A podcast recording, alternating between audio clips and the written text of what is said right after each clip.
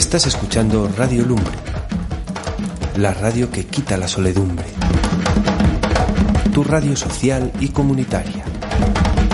La radio que te da calorcito y energía. Yo soy la curandera y hoy te voy a sanar. No necesito vela para poder alumbrar. Tengo el agua pura y te vengo a limpiar. Sacarte esos dolores para que no vuelvan más. Vuelo hacia el futuro, el pasado y el presente. Me voy balanceando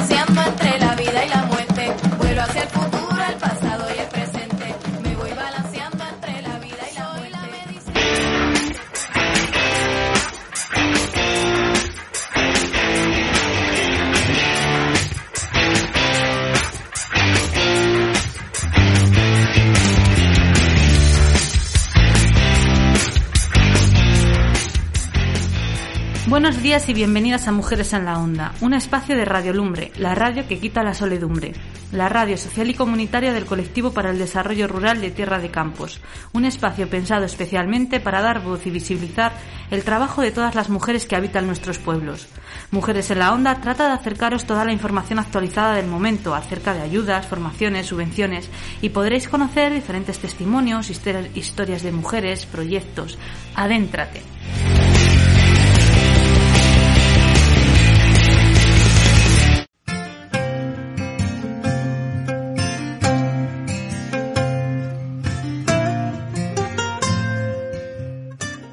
Días, chicas. En el programa de hoy tenemos a los micros a Esther, Laura y yo misma, Silvia. Hola. He propuesto este tema, la importancia que ha tenido el papel de las mujeres en el medio rural, para el programa de hoy, porque creo que invita a reflexionar y a darnos cuenta de que las acciones que han realizado las mujeres en los pueblos y que siempre eh, nosotros las hemos visto como normales, han sido de vital importancia para la supervivencia de las familias y del propio medio rural. ¿Cómo lo veis vosotras? Sí, totalmente de acuerdo. Además, me alegro de que tratemos este tema porque creo que es importante dar visibilidad al papel que han tenido las mujeres en el medio rural. Eso es, a mí este tema me gusta especialmente. Vamos a exponer la realidad de la historia, cómo sin el papel de las mujeres en la vida diaria no podríamos haber salido adelante. Estamos acostumbradas a ver entrevistas o ensalzar historias de las mismas mujeres, mujeres que han conseguido sobresalir por algún motivo. ¿Os suena de qué hablo? Se me ocurre un ejemplo. Marie Curie, seguro. Es importante visibilizar el papel de las mujeres en todas las disciplinas, como la científica, por ejemplo, ya que en muchas ocasiones han sido borradas de la historia y los libros de texto, y conocerlas hace posible que las niñas tengan modelos de éxito a seguir. Eso es, es importante mostrar mujeres referentes del pasado y del presente también, que abran puertas a las niñas. Y al decir esta frase me viene a la cabeza el vídeo reciente de Vicky Losada, jugadora del Fútbol Club Barcelona, que la semana pasada, tras ganar la Champions, nos emocionó con su discurso. Se emociona Vicky Losada. Yo creo que al final eh, abrimos muchas puertas a las niñas que a lo mejor mucha gente no hemos tenido y, y creo que es súper importante porque no es solo ganar, sino lo que creas en un país entero y, y eso la gente a lo mejor no se da cuenta, pero es un paso de gigante, no, es abrir puertas eh, para la mujer, para las niñas. Para mí es una de las cosas que más feliz me hace hoy. Què significa per a tu ser un referent? Deies que tu no en vas tenir de referents. Sereu un referent vosaltres. Què significa? A mí me hubiese encantado soñar con ganar una Champions desde hace muchísimos años, no desde hace solo dos, y ahora las niñas lo pueden hacer, así que vamos a disfrutarlo, hemos abierto muchas puertas y a seguir, a seguir abriendo muchas más. A celebrar-ho. Moltíssimes gràcies i enhorabona. A vosotros.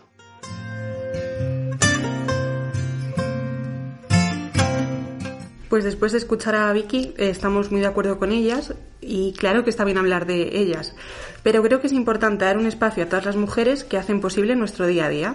Seguramente su papel ha sido clave para que Marie Curie sea Marie Curie y Vicky Losada sea Vi- Vicky Losada, por ejemplo.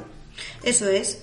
Hablamos de honrar también a nuestras abuelas, mujeres que se dejaron el lomo en el campo, igual que nuestros abuelos, y que además les lavaban la ropa, cuidaban de los hijos e hijas. Exacto. Hay que plantearse que no hace falta hacer ningún descubrimiento ni ser ninguna celebridad para haber tenido un papel fundamental en la vida de las personas. También vamos a mencionar a todas aquellas personas que destacan que las mujeres que realmente aportan a la lucha feminista o que consideran mujeres de verdad son aquellas que han llegado a trabajar en una profesión masculinizada, como astronautas, médicas, policías o militares. Es la, la, típica imagen que estamos acostumbrados a ver de una mujer militar muy guapa, en falda, con la metralleta. Sí, sí. Las mujeres que ponen de ejemplo para defender esta idea suelen ser chicas, además eh, guapas, a las que sexualizan y con ello dejan de valorarlas por su profesión y lo hacen por su belleza. Sí, como que todas las feministas somos feas, tenemos pelos por doquier y no nos lavamos. Vuelta otra vez a la cosificación, ¿no? Claro. Ahí está la demostración de que es un pensamiento misógeno y machista con el que hay que tener cuidado. Todas las mujeres tenemos valor por el hecho de ser persona, no, no solo unas cuantas que entren dentro de lo que el patriarcado dice que es normal u honorífico. Sí, Silvia. Recuerdo haber visto que desde el Twitter oficial de la Policía Nacional compartieron una entrevista a la campeona de eh, kickboxing, Rocío Velázquez, que aseguraba que nunca había sentido discriminación por ser mujer ni en el deporte ni en su trabajo, la policía. Este tipo de discurso es muy peligroso, ya que puede llegar a invalidar los testimonios de otras mujeres que sí que han sentido discriminación en su vida. Pues que yo no haya sufrido no significa que no exista, ¿no? Sí, además, si lees la entrevista, ella en dos momentos diferentes responde que no ha sentido discriminación en el deporte y por otro lado, contestando a otra pregunta diferente, dice que siempre se ha sentido bien tratada por sus compañeros de trabajo. Lo curioso es que el titular de la noticia se centra en resaltar que ella no ha sufrido discriminación como si lo más importante que a esta mujer le ha pasado es que no ha sufrido discriminación en ambas esferas tan masculinizadas y ahí está el problema, que la noticia debería ser que ella es campeona de 23 títulos nacionales de kickboxing. Es exactamente eso. Esta corriente de pensamiento quiere decir, en otras palabras, que las mujeres no tenemos motivos para manifestarnos, que el feminismo no tiene razón de ser y que la discriminación es un cuento. Esta opinión está basada en la meritocracia disfrazada de misoginia. Vamos, que el machismo no existe y que las mujeres que no llegan a alcanzar determinadas profesiones es porque no valen para ello, porque no se esfuerzan lo suficiente, porque claramente nadie les pone ninguna traba en el camino. ¿Y qué me decís de las comparaciones? Porque nadie compara a Newton con Einstein y a las mujeres, pues sí, ¿no? Pues que al patriarcado le interesa la competitividad entre mujeres. Si estamos entretenidas en lo que nos diferencia, dejamos de lado luchar por todas las cosas que nos unen. Pienso como vosotras. Todas nosotras hemos crecido en un sistema patriarcal y tenemos comportamientos machistas, aunque no nos demos cuenta. Por ejemplo, los insultos. Cuando utilizamos un animal en femenino para referirnos a una persona es malo, pero si lo hacemos para referirnos a un hombre expresa una cualidad buena, como zorro y zorra. Y además, la mayoría de las veces estos insultos pretenden ofender a la mujer por su vida sexual, ¿no? además, hay frases típicas como que calladitas estamos más guapas, que una mujer sumisa es lo ideal, que hay que estar guapa siempre porque si no, ¿quién te va a querer? Que las tenemos totalmente interiorizadas. Y no pasa nada por tener esta forma de pensar, porque hemos crecido con esas ideas. Sí, las mujeres también tenemos comportamientos machistas a veces, pero lo importante es darse cuenta de ello, de que va en nuestra propia contra, empezar a cambiarlo y a romper estos estereotipos. Sí, darse cuenta, identificar estos micromachismos y esforzarnos en cambiarlos. Por esto soy tan pesada con lo de insultar a una mala persona llamándola hijo, hija de puta. Es el mayor insulto que te pueden dar, ¿no? Que tu madre sea una prostituta. En realidad el insulto recae otra vez sobre la mujer. Hijos de la mierda, dice Baby Fernández y se lo compro. Lo que está claro es que el machismo está totalmente normalizado y hasta institucionalizado. ¿O qué me decís de esas abuelas que después de llevar décadas de matrimonio, siendo amas de casa, con el trabajo que eso conlleva, limpiar, planchar, cocinar, cuidar niños 24/7, y ahora se encuentran con que se quedan con la mitad de pensión o incluso con nada? Es cierto, Laura. Muchas mujeres mayores que se han quedado viudas después de toda la vida trabajando en sus casas están mal viviendo por esta razón. Es muy injusto y es una lucha menos visibilizada. Sí, parece que la gente se ha olvidado de eso, de lo poderosas que son las mujeres que sacan adelante a su familia, crían a sus hijos, se encargan de las labores del hogar y además trabajan. Porque me atrevería a decir que casi todas nuestras abuelas han trabajado o ayudando a sus maridos en, o ayudando a sus maridos en sus labores o en otros trabajos como coser, limpiar, vender y además atender a su marido cuando llegaba. O sea que han tenido trabajo doble. Esto es algo que tiene que cambiar en nuestra mente, porque en general tenemos la concepción de que el hombre siempre ha sido el trabajador y la persona con éxito dentro de la familia y no es así. Sí, esto me recuerda a una entrevista que dio María Sánchez, no sé si la conoceréis. Claro que la conocemos. El año pasado la entrevistamos para la Mar de Campos. María es veterinaria y escritora. Desde aquí os animamos a leer sus libros. Mi favorito es En Tierra de Mujeres, pero cualquiera de ellos es recomendable. Sí, yo todavía no lo he leído, pero el vivero de palabras, que se llama Almáciga, se, eh, tiene una pintaza, vamos. Pero bueno, Silvia, vuelve a decir quién es para aquellas personas que estén escuchando el podcast de hoy y que no hayan eh, leído su entrevista en la Mar de Campos. Pues María es una veterinaria cordobesa que nació y creció en el medio rural. En sus vivencias cuenta como de pequeña siempre quiso parecerse a su padre y a su abuelo, porque eran las personas con estudios que salían fuera de casa, exitosos, mientras que las mujeres de su familia se quedaban en la cocina. Esto es muy significativo porque María nació en 1989, es decir, que ahora mismo tiene 32 años. No estamos hablando de la prehistoria. Y habría que observar qué es lo que pasa hoy en día, ¿no? Porque tanto en libros de texto como en los medios de comunicación se siguen mostrando muchos más referentes hombres. De esto eh, podemos sacar dos conclusiones. La primera es que las niñas y niños piensan que los únicos modelos a seguir para salir al mundo laboral y llegar a ser profesionales con reconocimiento son los hombres. Y lo segundo es la minimización de la importancia de la labor que hacen las mujeres. Son personas totalmente secundarias en la concepción que tienen de triunfar, ¿no? Sí, eh, además muchas niñas piensan que para ser alguien importante en la vida no hay que parecerse a sus madres o abuelas. No ven a las mujeres de su familia como modelos a seguir. Además, recuerdo que María también dijo que ya de pequeña quería ser hombre. Voy a leeros una parte de su testimonio en el que dice Cuando fui a la universidad y empecé a leer, me di cuenta de que todos los referentes, todos a los que estudiábamos y admirábamos, eran hombres, ya que eran los que defendían el entorno rural.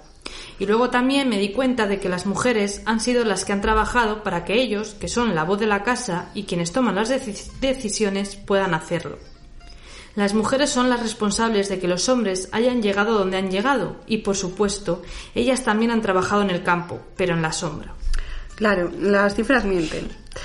El porcentaje de mujeres que se dedican al trabajo rural es bajísimo oficialmente, pero se han encontrado granjas en las que supuestamente no trabajaban mujeres y en realidad sí que lo hacen. Van por las tardes a ordeñar o a enseñar a comer a los cabritos, son las que se encargan de cuidar en los partos. Claro, lo que pasa es que ellas no son titulares y si las preguntas a ellas mismas, a pesar de todas las labores que hacen, no se consideran ganaderas. Bueno, definitivamente el medio rural sin la mujer no existiría. Siempre se ha dicho que los que trabajan en el campo son los hombres. No, perdona. Son los hombres gracias a que vosotros llegáis y solo tenéis que descansar porque la mujer ya se ha dedicado al huerto, a cuidar a los niños, a hacer la comida. Efectivamente. Como siempre, las tareas de cuidado no vuelven a tenerse en cuenta. Habría que ver si los hombres podrían tener tiempo para trabajar si ellos se encargaran de estas tareas. También es importante destacar que, en general, la diferenciación de roles de género en el medio rural está mucho más acentuada y las tareas de cuidado suelen seguir siendo labor de las mujeres. El feminismo no lo han hecho solo las que han hecho más ruido en las ciudades, sino que también las que han hecho menos ruido en los pueblos y el campo. Las abuelas que nunca se quejaron, pero que cuando tuvieron hijas quisieron que estudiaran para no depender de un hombre ellas que se comieron la condición de esclavas para que nosotras jamás supiéramos lo que es eso. Vamos a escuchar unos testimonios de mujeres rurales que han vivido estas situaciones y los consejos que nos dan. El hombre va a trabajar, viene a casa y claro, el hombre de casa no se preocupa para nada. Yo he estado trabajando también fuera de casa, yo he llegado a casa y he tenido que hacer todo porque claro, pero ellos yo pienso que no lo ven como obligación suya llegue el señor del campo, pero la señora también llega, el señor se pega una ducha, se queda en su sofá y la señora tiene que hacerse la comida para esa noche, para el día siguiente, lavar la ropa, hacer la cama, hacerse todo. No, ¿sabes? Esas cosas hay que, que repartirlas. O sea, no son mancos. Pues mi marido, pues eso, pues era, era un machista. Teníamos los niños cuando eran pequeñitos, chicas, estaban durmiendo y si lloraban decía, oye, no oyes que están, no, oyes que están llorando. Tenías que levantar no, hacía nada, nada, no hacía nada más que trabajar y, y, a mí me ha tocado de todo. Trabajar, criar los hijos y venía de trabajar y encima hasta mala cara te ponía. ¿Qué, se pensaba? ¿Que venía de algún lado? ¿Qué te crees? O sea que son historias que de antes de la manera, de la manera. En cambio luego me ha cambiado la vida mucho. Me da como trabajo decirlo. Pero es cuando estoy disfrutando y es cuando, y me ha faltado mi marido, no le tengo. Pero es cuando empecé a vivir. La una cosa que me choca muchísimo, muchísimo es, por ejemplo, cuando estamos en casa, tú has terminado de cenar, recoges tal y te diga el marido o tu pareja, voy a tirarte la basura. Digo, ¿cómo que vas a tirarme la basura? No, vas a tirar la basura. O te voy a hacer la lumbre. No, perdona, la lumbre de los dos, la usamos los dos. El mundo ideal sería de que hiciéramos lo mismo la mujer que el hombre. empezar por nosotras, a valorarnos, a darnos nuestro sitio y a saber pedir nuestros derechos.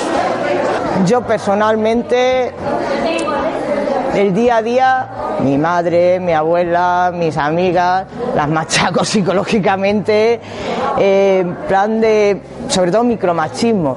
O sea, micromachismos, cosas, eh, corrigiéndolas, intentando explicarle el porqué de esa corrección y el por qué no tienen que aceptar muchas cosas que siguen aceptando hoy en día. Creo que sobre todo hay que concienciar a la sociedad de que somos iguales.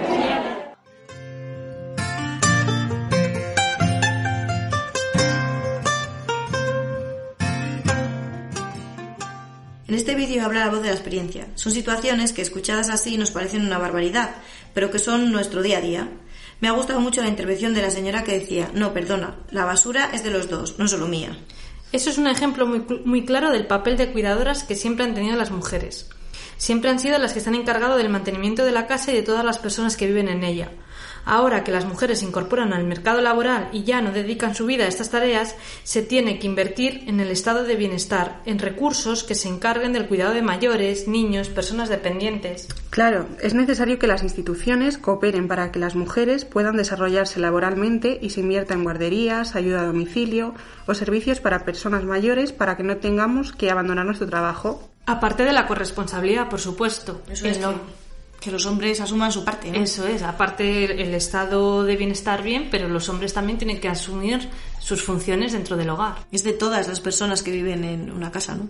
Vale, también me ha llamado la atención eh, otra mujer que hablaba de la importancia de empoderarse, de valorarnos como mujeres y como personas, porque todos estamos hechos de carne y hueso y valemos absolutamente lo mismo. Ya sabemos que para lograr el cambio que buscamos en la sociedad, la clave es la educación. Además, según las estadísticas de ARA, que es la Asociación para el Desarrollo Rural de Andalucía, las emprendedoras del medio rural en esa zona ya superan a los emprendedores. El 54% de los negocios están encabezados por mujeres y el 8 de cada 10 mujeres emprendedoras rurales son autónomas. La presidenta de esta asociación expone el problema de, de, invisibilización que siguen sufriendo las mujeres en el mundo rural a la hora de pensar en el desarrollo, innovación y para el futuro de los pueblos. También son importantes las palabras de Santiago Sánchez Porcel, una agricultora, agricultora y ganadera ecológica que en su testimonio narra que ella no se sintió discriminada cuando tomó la de decisión de ser ganadera, pero que la cosa cambió cuando quiso alcanzar puestos más altos o de dirección. Ahí comenzó a encontrarse con muchísimos obstáculos por ser mujer y por eso fundó el movimiento Ganaderas en Red, por el que en 2015 recibió el Premio de la Excelencia y la Innovación para Mujeres Rurales por el Ministerio de Agricultura. Pues me parece genial que ante las injusticias las mujeres no nos callemos. El apoyo entre nosotras es clave para romper las barreras de género.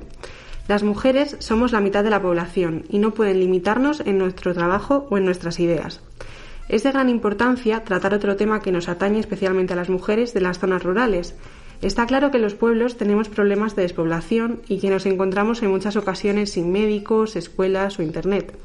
Pero para conseguir la igualdad de la que hablamos es imprescindible contar con servicios públicos que faciliten la vida y el acceso a los recursos económicos, sociales, culturales, educativos, fomentar la formación y la educación en igualdad de género y la participación para que la mujer se encuentre presente en todos los ámbitos de la vida, también como parte activa del desarrollo rural. Claro que sí, se debe valorar a las mujeres que luchan por su pueblo, que trabajan en su pueblo, que han sabido sacar provecho a los recursos que tienen en su medio y que han apostado por educar a sus hijos en el medio rural. Está claro que somos imprescindibles para ganar la batalla de, la despoblación, ¿no? Y ya para despedirnos quiero que escuchéis un cortometraje hecho por Sara Brun Moreno, una periodista y guionista de documentales históricos que cuenta la historia de Carmen, una mujer octogenaria que mientras limpia la lápida de su marido le cuenta cómo ha avanzado la sociedad en cuanto a las posibilidades laborales de las mujeres rurales a través de la vida de varias mujeres que corroboran lo que hemos venido hablando, ¿no? Vamos a escucharlo. Paco, tengo que decirte algo. Me he hecho feminista. Ay, ya está, ya te lo he dicho. Feminismo no quiere decir que las mujeres odiemos a los hombres, no. Tu nieta me lo explicó el otro día.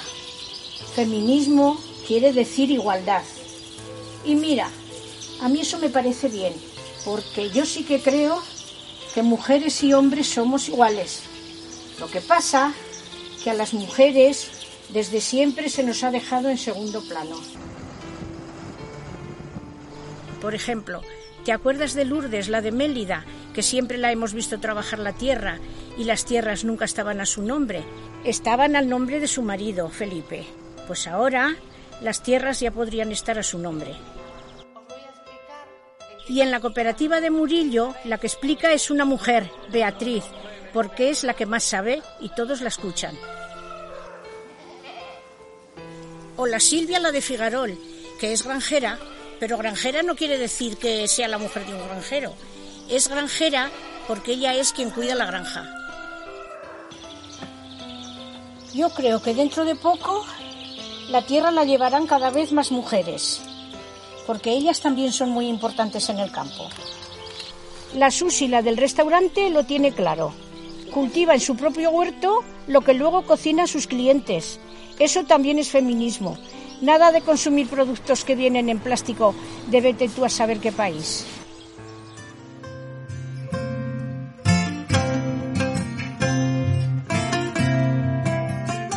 Pues ahora sí que hasta aquí el programa de hoy. Laura y yo queremos dar las gracias a Silvia por este programa y por este tiempo que ha pasado haciendo las prácticas con nosotras. A mí se me ha pasado muy rápido, te echaremos de menos. Bueno, pero no es un adiós, es un hasta luego, porque Silvia colaborará con, como voluntaria en nuestra radio unos cuantos meses más. Sí, a mí también me ha dado pena despedirme, pero bueno, sigo por aquí de verano, de momento en la radio, y nada, ya volveremos a las prácticas otra vez.